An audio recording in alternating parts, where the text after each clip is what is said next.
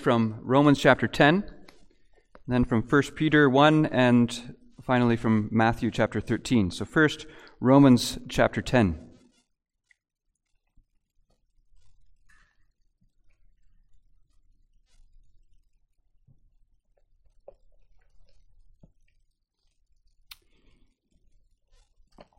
Romans 10, and we'll read uh, from verse 1 to 17.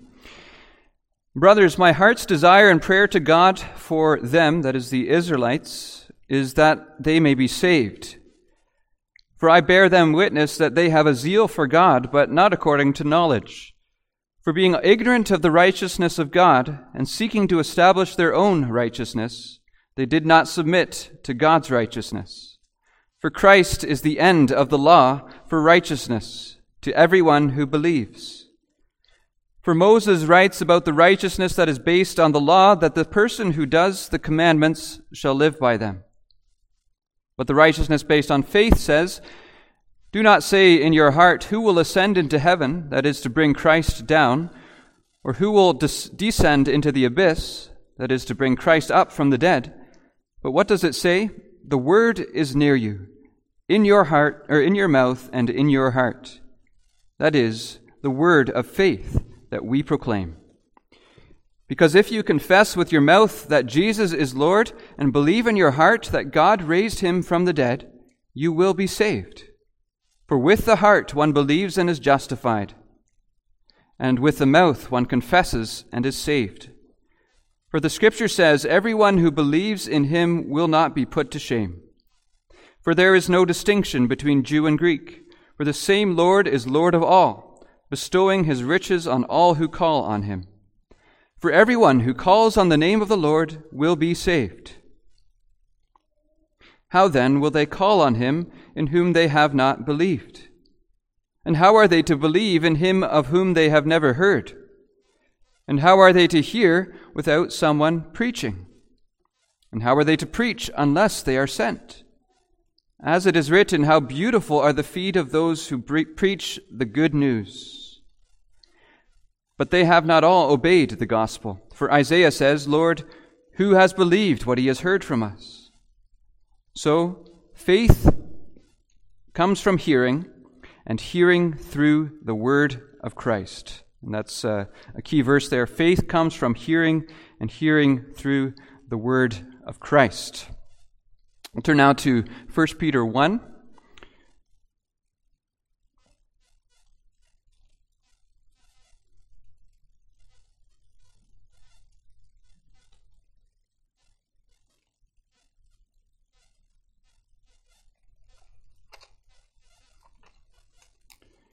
1 Peter 1, verse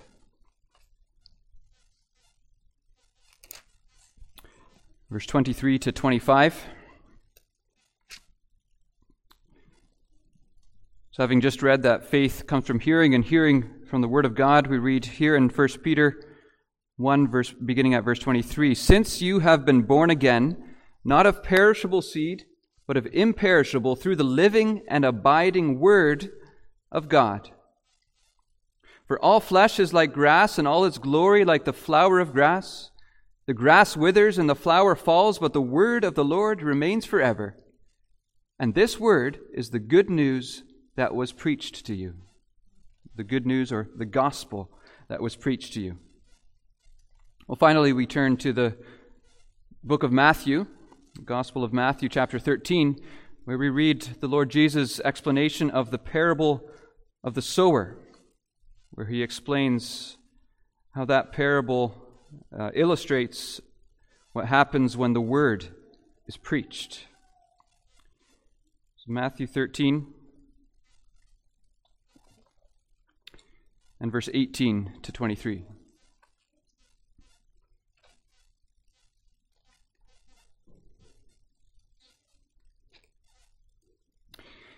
Hear then the parable of the sower or the explanation of that parable. When anyone hears the word of the kingdom and does not understand it, the evil one comes and snatches away what has been sown in his heart. This is what was sown along the path.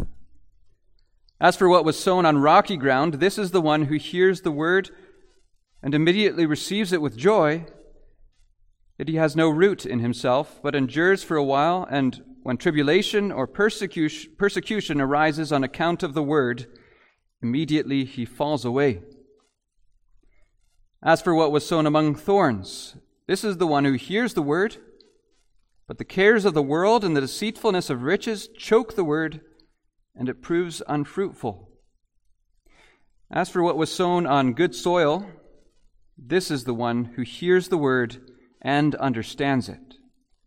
He indeed bears fruit and yields, in one case, a hundredfold, in another sixty, and another thirtyfold. So far, our reading from God's word.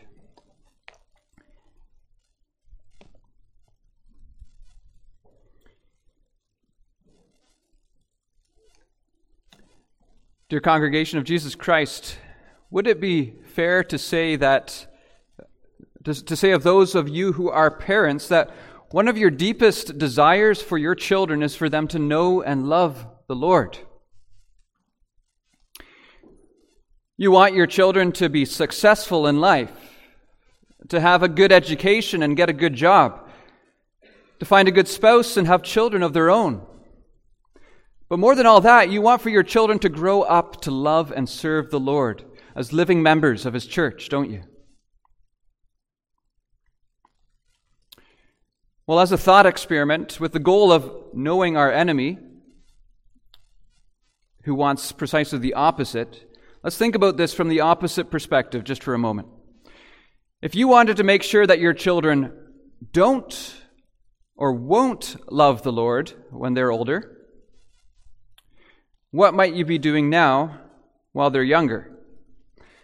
The most effective way, surely, is to make sure that they're hearing God's word as little as possible, especially from the mouths and from the hearts of their own parents.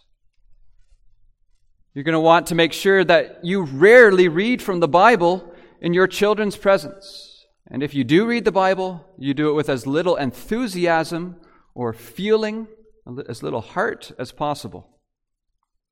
Certainly, you won't want to give the impression that the words in this book have any meaning for you and your life personally.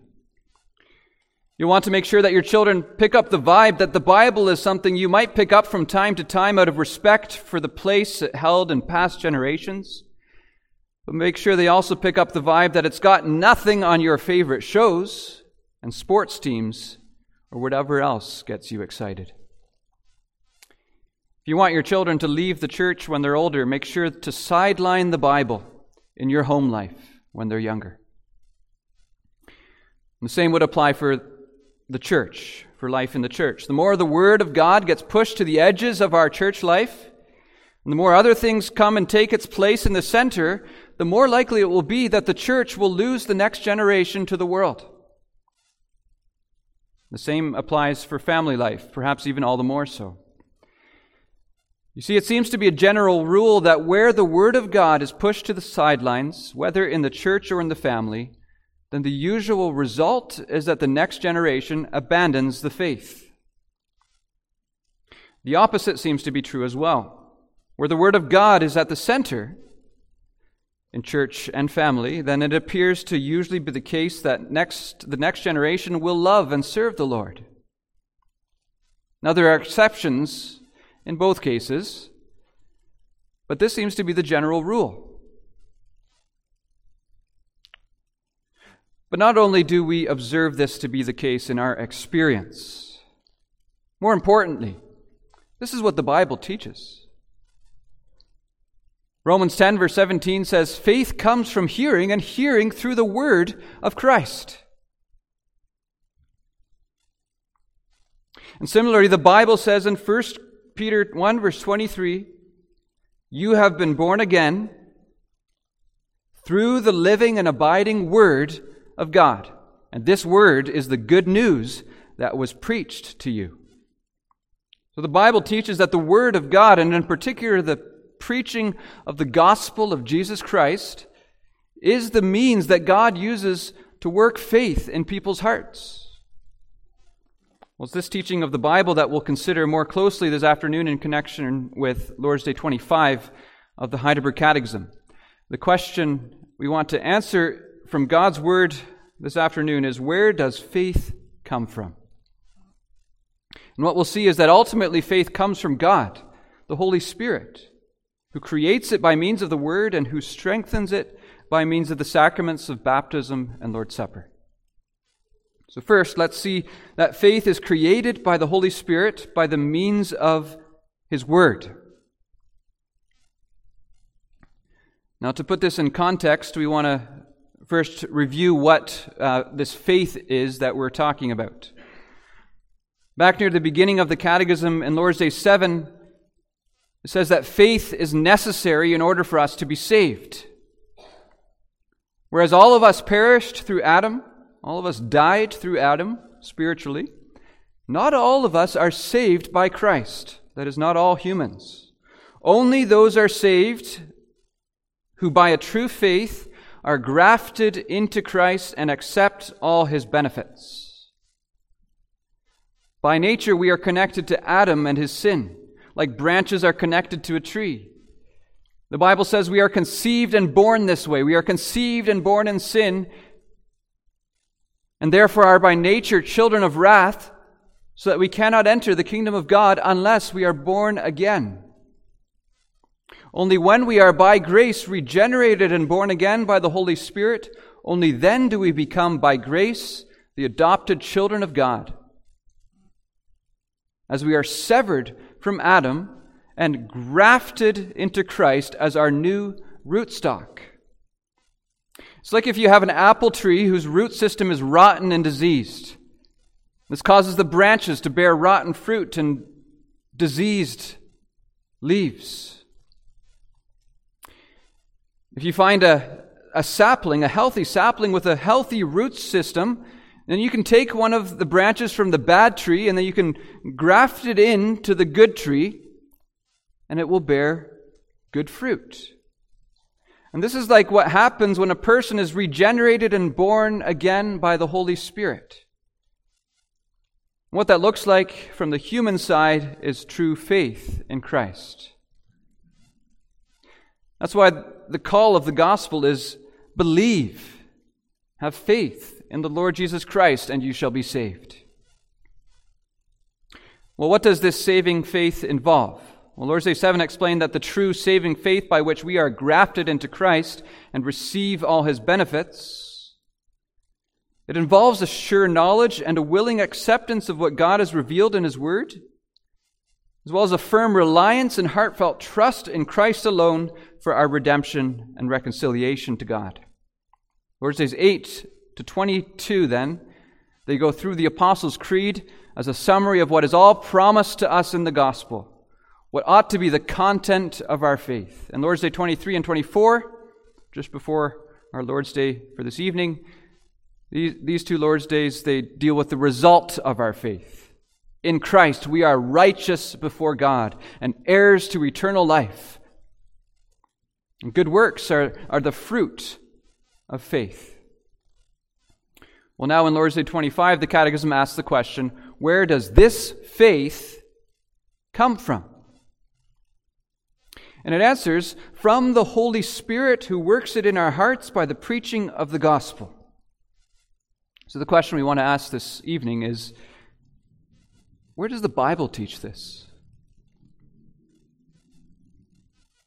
We read uh, a few passages together, and the, this isn't exactly what the Bible teaches in these words. The Bible doesn't say it in exactly these words that faith comes from the Holy Spirit who works it in our hearts by the preaching of the gospel. But that doesn't mean it's not a biblical teaching. What we have here in the Catechism is a summary of what the Bible teaches, which takes into account a number of different Bible passages and puts them together. One of those passages that we read together is Romans 10, verse 17, which says, Faith comes from hearing, and hearing through the word of Christ. Remember, our question is, where does faith come from? Well, this verse says, faith comes from hearing. Hearing what? the word of Christ, that is, the gospel. So, Is Paul saying that everyone who hears the gospel believes? That's not what he says. In fact, in the following verses in Romans 10, he points out that the Israelites in his day who rejected Christ and didn't believe in him, they had heard the gospel, but they did not believe it. Faith comes from hearing, then, but not everyone who hears necessarily believes. Jesus teaches us this when he explains the parable of the sower in Matthew 13, doesn't he? There are more people who hear the word than there are people who believe it. Well, what then is the difference between those who believe the word and those who don't? Well, Jesus explains that the believers are those who understand the word. The kind of understanding that he means is not simply a, a, head knowledge, but it's what the prophet Isaiah refers to when he says of the Israelites, This people's heart has grown dull, and with their eyes they can barely hear, and their eyes they have closed, lest they should see with their eyes and hear with their ears and understand, not with their mind, but with their heart, and turn, and I would hear them. The understanding which believers have you see, is a spiritual understanding of the heart. And this kind of understanding is something that neither the Israelites nor we have by nature. By nature, none of us have this kind of understanding. None of us are that good soil that Jesus speaks about. None of us are able to receive the word with true faith by nature because we are spiritually deaf and blind and ignorant. So, how is it that there are some, better, how is it that there are any who have this understanding and believe in Christ and are saved if none of us have it by nature? The miracle is not that so few believe the word, or that so few don't believe the word, but that so few do believe the word. The only possible answer as to, to how this happens is that this faith is a gift given by God Himself. And this is exactly what the Bible teaches. True faith is a supernatural gift from God the Holy Spirit. It's grace that makes all the difference. Ephesians 2 says, By grace you have been saved through faith. And this is not your own doing, it is the gift of God. As God promised through the prophet Ezekiel, he graciously gives his people a new heart, replacing their heart of stone with the heart of flesh and putting his spirit within them. In the words of Jesus to Nicodemus in John 3, the Holy Spirit causes people to be born again so that they enter the kingdom of heaven. In Titus 3, the Apostle Paul calls this supernatural gift the washing of regeneration and renewal of the Holy Spirit by which God saved us, not because of works done by us in righteousness, but according to his own mercy. So, where does faith come from? The gospel teaches us that it comes ultimately from God, the Holy Spirit. Does this then contradict what we read in Romans 10, verse 17, that faith comes from hearing, and hearing by the word of Christ? No, these truths belong together. Faith comes from the Holy Spirit through the hearing of the gospel. The message of the gospel is the means that the Holy Spirit uses to create faith, much as God's word in the beginning was the means he used to create the world. So, on the one hand, you can say that the world was created by the word of God. At the same time, we confess that the world was created by God Himself through the Word. The same is true of faith. 2 Corinthians 4, verse 6 says, God, who said in the beginning, Let light shine out of darkness, has shone in our hearts to give the light of the knowledge of the glory of God in the face of Jesus Christ. Spiritual rebirth and saving faith are part of the new creation that the Holy Spirit is bringing into existence through the Word of the gospel of Jesus Christ. As the Bible says at the end of 1 Peter 1, true Christian believers are those who have been born again through the living and abiding Word of God. And this Word is the good news or gospel that was preached to them. So, to bring all these pieces together, then, here is the answer that the Bible gives to our question where does true saving faith come from? According to the Bible, it comes from the Holy Spirit ultimately, who works or creates it in our hearts by means of or through the Word of Christ, the gospel. So, this being the case, we can take our thought experiment from at the beginning of the sermon, and we can think about what we might do differently if it is indeed our desire that the next generation in our families and in our church may grow up to know and love the Lord by responding to the gospel in true faith.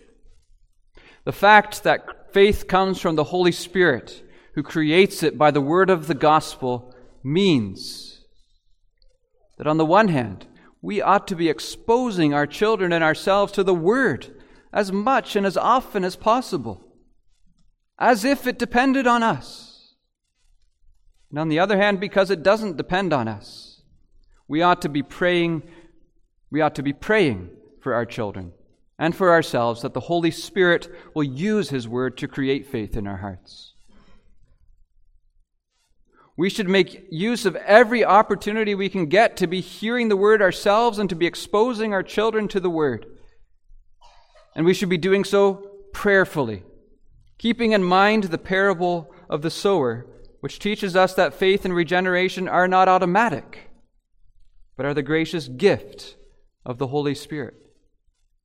The word of the gospel and prayer for the Holy Spirit should be central both in church life and family life. Because God's Word teaches that these are the ordinary means of grace that the Holy Spirit uses to create faith in our hearts. So make use of these means, both at church and at home. Open God's Word and read it regularly. Teach it diligently to your children. Talk of it when you sit around the table. Talk of it. And when you drive down the road, talk about the word, talk about the gospel. When you end the day and when you begin the day, talk about the gospel. Let the word of Christ dwell in your family richly from Monday to Saturday. And then on Saturday night and Sunday morning, perhaps, prepare your family for Sunday worship by praying for the Holy Spirit to bless the preaching of the gospel, to create faith in the hearers' hearts and fruit in their lives. Remember, it's not automatic. Pray for the Holy Spirit to use it. Now, don't take these as commands that I'm giving you or rules that you have to follow, but take them as encouragements to, to be creative in how you expose yourself and your children to the means that the Spirit of God uses to create saving faith. The Bible teaches us that faith comes from the Holy Spirit who creates it by the Word of Christ, the gospel. Well, if this is how the Holy Spirit uses the Word, how does He use the sacraments of baptism, the Lord's Supper? He uses them together with the Word. And he uses them to strengthen our faith in the promises of that word. The sacraments have no value apart from the word of God, and we receive no benefit from them apart from faith in the promises that they signify and seal to us. In the following Lord's days, the Catechism will focus on baptism and the Lord's Supper separately. But what is it that these two have in common? And how do they relate to the preaching of the gospel? Well, Lord's Day 25 explains that both baptism and the Lord's Supper are holy, visible signs and seals that Christ has instituted for his New Testament church, so that when we use them in faith, he is pleased to use them to assure us of his own faithfulness to his promises in the gospel. Now, a good example from the Bible of how God has designed for the sacraments to function is found in the story of Abraham in Genesis 15. God had already promised beforehand and preached the gospel to Abram beforehand in Genesis 12 with a threefold promise of land, descendants, and blessing. But Abraham, if you remember the, the story of the life of Abraham, he had his ups and he had his downs when it came to believing God's promises. It wasn't always easy. And so God gave him a sign. He told Abram to look at the stars in the night sky and try to count them. And then he made a connection between one of his promises and these countless stars. He said, So shall your descendants be. God gave the multitude of the stars as a sign to represent the multitude of the descendants that he had already promised. This is not a new promise, but a new sign to confirm a promise already made. And the sign is meaningless without the promise. It would just be a multitude of stars if it wasn't connected to that promise of God. The sign adds nothing to the promise, but the sign does act as a confirmation or guarantee because God attaches his promise to that sign. It acts as a confirmation or guarantee that, of God's commitment to his promise on the one hand, and as a foothold for Abram's faith on the other hand. A foothold or, or, or a handhold, something to hold on to. And Lord willing, when we come to baptism and the Lord's Supper, I'll speak a little bit more about that. And the same is true for the sacraments of baptism and the Lord's Supper, that the same is true of as is true for, uh, for that sign of, of the stars for Abraham, the same is true for the sacraments of baptism and Lord's Supper. Their meaning comes from the promise of the gospel. They're meaningless without that. The promise comes first, and then the sign is added to seal and confirm the reliability of the promise. And what is the promise? That God graciously grants to every true believer forgiveness of sins and everlasting life because of the one sacrifice of Christ accomplished on the cross. This is the promise of the gospel that God has designed both baptism and the Lord's Supper to signify and seal to believers. Why? So that we may be strengthened and built up in our faith. So, just as God uses the word of Christ to create faith, so also he uses the sacraments to strengthen faith in the hearts of those who have faith. Baptism and the Lord's Supper are not things that the church thought up for itself as a way of expressing our commitment to God. But they were, as it were, thought up by God. They were instituted for us by God to express His commitment to His church in Christ, as declared in the gospel. Although the sacraments are for believers, they're not, in the first place, about believers. They're about the gospel. And it's when we recognize this that the sacraments then focus our faith outside of ourselves to the promise of God. And the Holy Spirit uses them to assure us and strengthen our faith. That our entire salvation rests firmly and securely on Christ's one sacrifice for us on the cross. And it doesn't rest on the quality or strength of our own faith or feelings. This is the kind of assurance you and I need, isn't it? Well, since God's Word teaches us that it pleases the Holy Spirit to use the Word as His ordinary means of creating faith, and since in the New Covenant He's instituted baptism and the Lord's Supper to accompany that Word for the strengthening of our faith, shall we not make use of these means of grace as often as possible? And if we neglect these means by irregular uh, church attendance or infrequent celebration of the Lord's Supper? Do we not neglect these to our spiritual detriment and the malnourishing of our souls? Here's some food for thought. The historical reason for infrequent Lord's Supper celebration in our own Reformed tradition is no doubt rooted in a fear of Roman Catholic superstition at the time of the Reformation. You see, the Roman Catholics had sidelined the Word and centered the sacraments in their worship, and they were teaching that the sacraments themselves actually created faith, rather than the Holy Spirit through the Word. And the reformers rightly saw the need to restore the preaching of the gospel to the central place in the church's worship. But in the process, they sidelined the Lord's Supper. This is part of the tradition that we as a Reformed church have inherited, a practical tradition. But another part of our inherited tradition as Reformed churches is the doctrinal tradition that we've been examining in light of God's Word this afternoon. This includes the biblical teaching that God has ordained the sacrament of Lord's Supper to be used by the Lord by the church for the strengthening of believers. In the time of the Reformation, there was the danger that a false understanding of the sacraments would lead people to depend too much on them.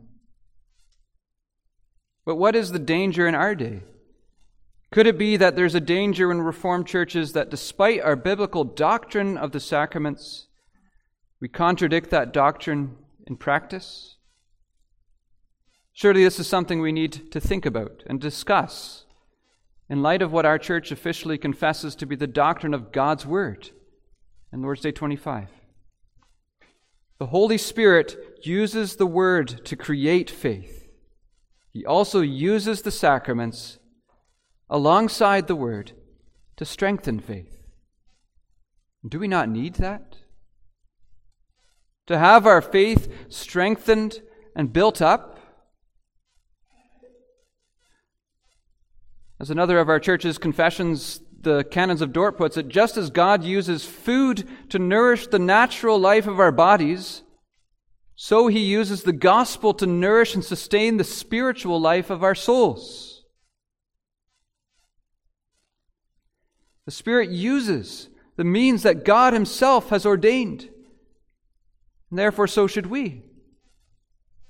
Faith comes from the Holy Spirit, who creates it by the Word and strengthens it by the sacraments.